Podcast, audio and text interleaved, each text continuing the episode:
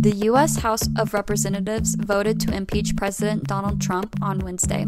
The 11th Judicial Circuit of Illinois is adding its first black judge to the bench. More on these stories. I'm Sierra Henry. I'm Kelsey Watznauer. And this is Lee Enterprises Long Story Short. Good morning, everyone. Thank you so much for tuning into this week's episode of Long Story Short, where we recap Central Illinois news from Lee Enterprises journalists. We have a lot to get through today, but first, Kelsey and I are going to start with some national and state news. On Wednesday, the U.S. House of Representatives voted to impeach President Donald Trump for a second time during his presidency in a 232 to 197 vote on a charge for incitement of insurrection, citing Section 3 of the 14th Amendment of the U.S. Constitution. Ten House Republicans voted to impeach Trump, including Representative Adam Kinzinger of Channahon, who was the first GOP congressional member to call for Trump's removal from office. The impeachment articles are heading to the U.S. Senate for a trial to consider Trump's conviction, but Senate Majority Leader Mitch McConnell, a Kentucky Republican, said he will not bring the Senate back in session until Tuesday, the day before Joe Biden's inauguration. If you want to know more about this story or where Central Illinois party leaders stand on the issue, you can check out our coverage at any of our three websites pantagraph.com, herald review.com, and jg tc.com. And other national news, um, more than 20,000 National Guard members are deploying to Washington, D.C. ahead of Inauguration Day to provide security detail on Wednesday. Among them are 200 Illinois Guardsmen, and you can check out my story on that at pantagraph.com to read up on the units that left from the 182nd Airlift Wing in Peoria Thursday morning. Governor J.B. Pritzker has also mobilized the Guard to secure the Illinois state capitol this weekend amid FBI warnings of potential armed protests. Read Pantagraph reporter Lindsay Jones' report at pantagraph.com to read more about safety at the Illinois Capitol this weekend. Before we move on, Kelsey is going to go over some state news regarding COVID 19 mitigation efforts. Governor J.B. Pritzker rolled back some COVID 19 restrictions for certain regions Friday afternoon, including McLean County. Region 2, which includes McLean, Peoria, Woodford, Tazewell, LaSalle, and Livingston counties, is among the three regions moving into Tier 2.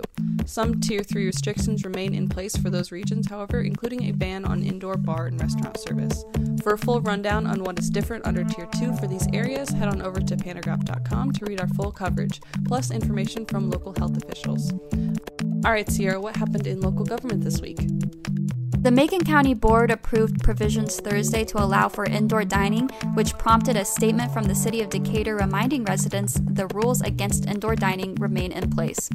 Macon remains under Tier 3 mitigations, which prohibits indoor dining. The county board's amended ordinance allows for 25% seating capacity, limits to party size per table, and increased contact tracing efforts.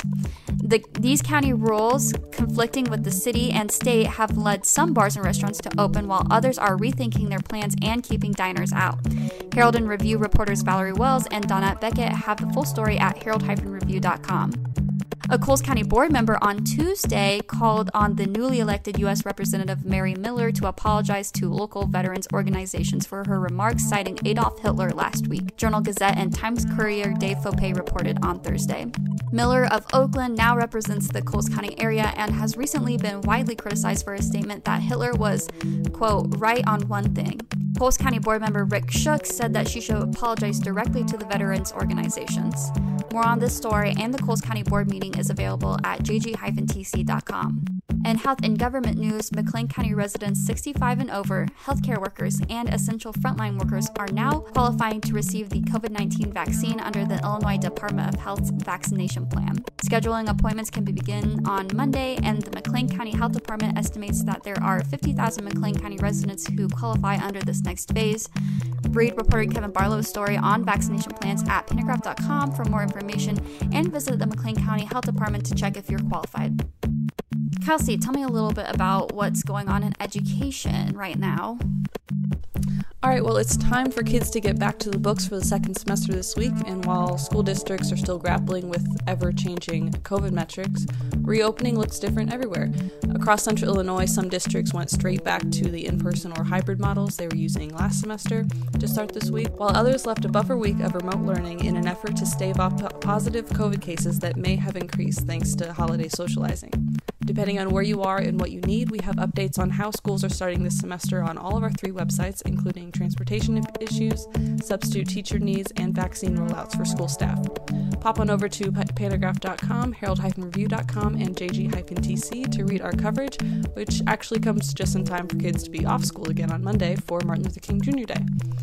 But uh, schoolwork isn't the only thing on kids' minds this month. Sierra, why don't you tell me what's going on with sports? Well, uh, there's some good news this week. Uh, some high school sports are returning in central Illinois, with Governor Pritzker rolling back COVID restrictions in certain regions of the state. Pantagraph reporter Jim Benson writes The Illinois High School Association said low risk winter sports, including boys swimming and girls bowling, dancing, and cheerleading, can begin practice immediately. Competition is to be determined by the IHSA Board of Directors.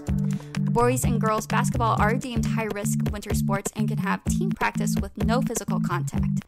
Weight training is also allowed as long as participants are socially distanced and wearing masks. The announcement came just days after Maroa Forsyth High School athletes launched the hashtag Hear Our Voice Illinois campaign in an effort to bring back high school sports. Herald and Review Matt Flatten reports. The campaign started with Maroa Forsyth quarterback Wade Josts tweeting a video of several Trojan players t- talking about their love for sports and calling on the state to allow high school sports to resume.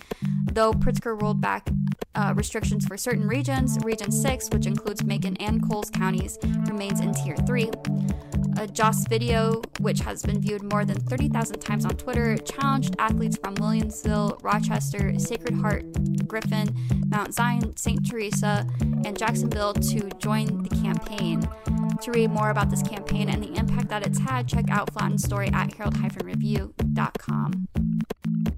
Kelsey, there were some interesting developments in public safety this week. Why don't you tell me a little bit about the House Bill 36553? Did I say that? Yeah, that's correct. I mean, you were close. Um, 3653.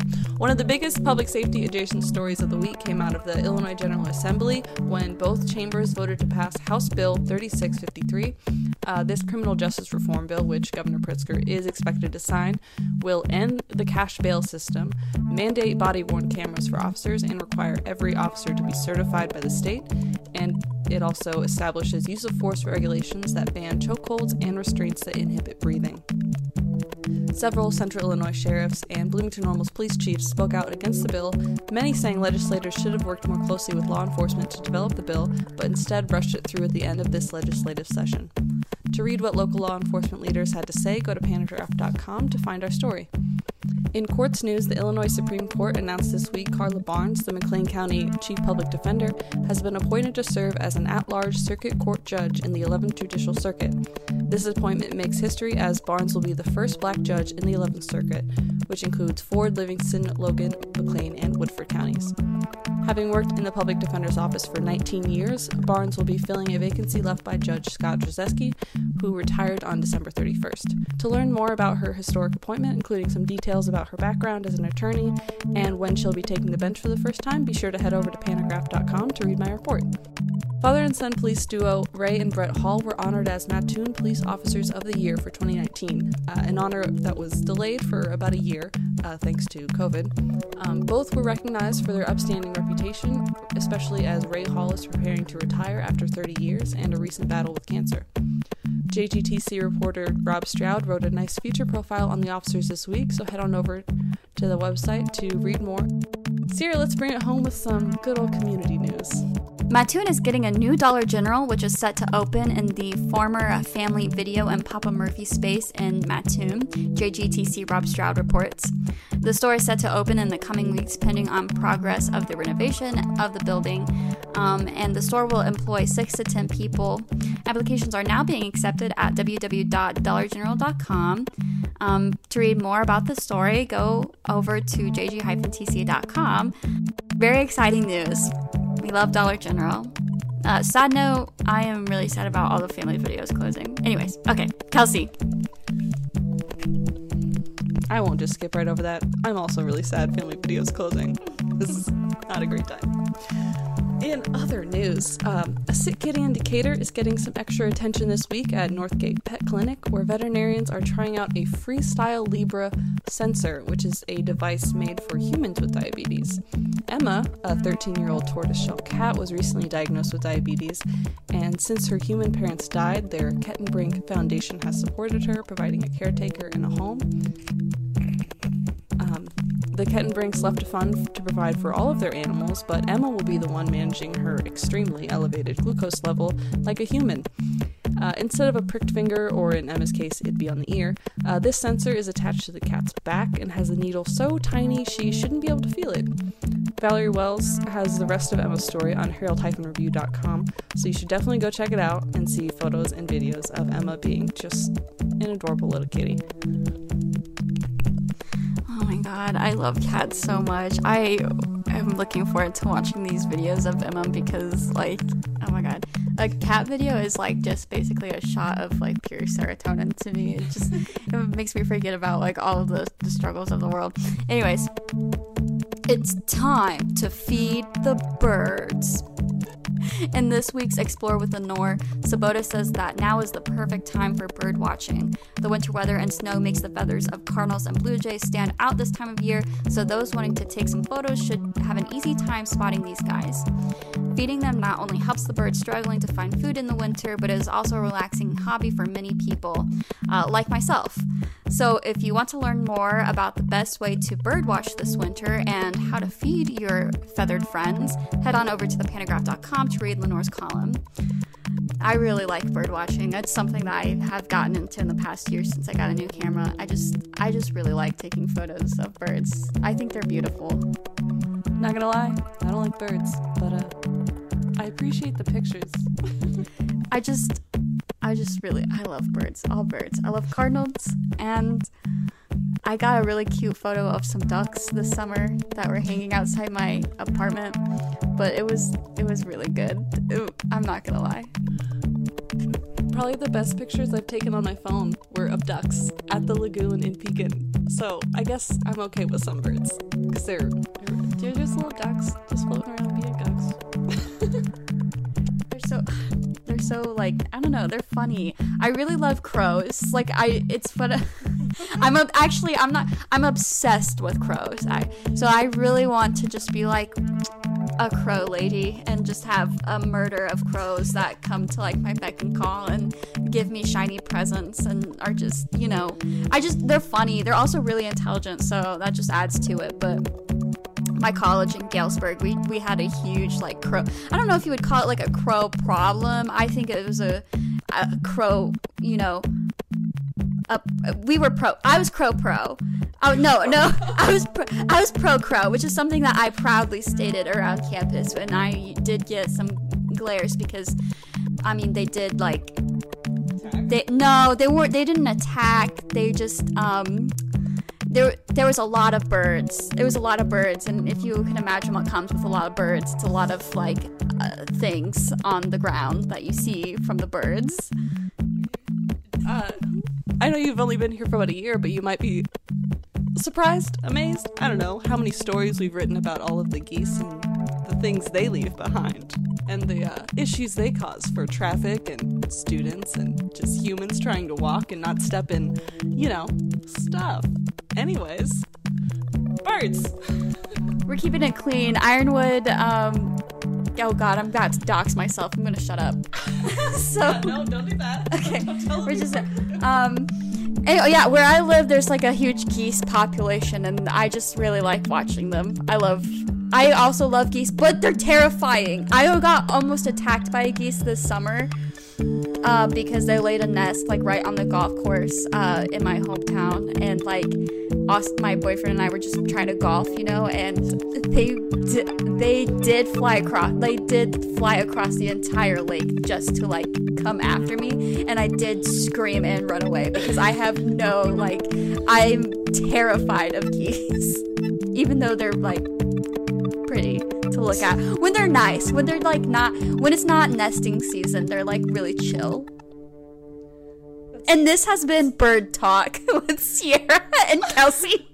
That's the worst golf etiquette I've ever heard. Screams. Don't, they're bad. They're bad. They would be disqualified. All right. As always, if you're enjoying this podcast and our reporting, check us out on Apple Podcasts or Spotify while you're at it. Head on over to pantagraph.com, herald-review.com, and jg-tc.com to look at subscription information and consider supporting hashtag local journalism.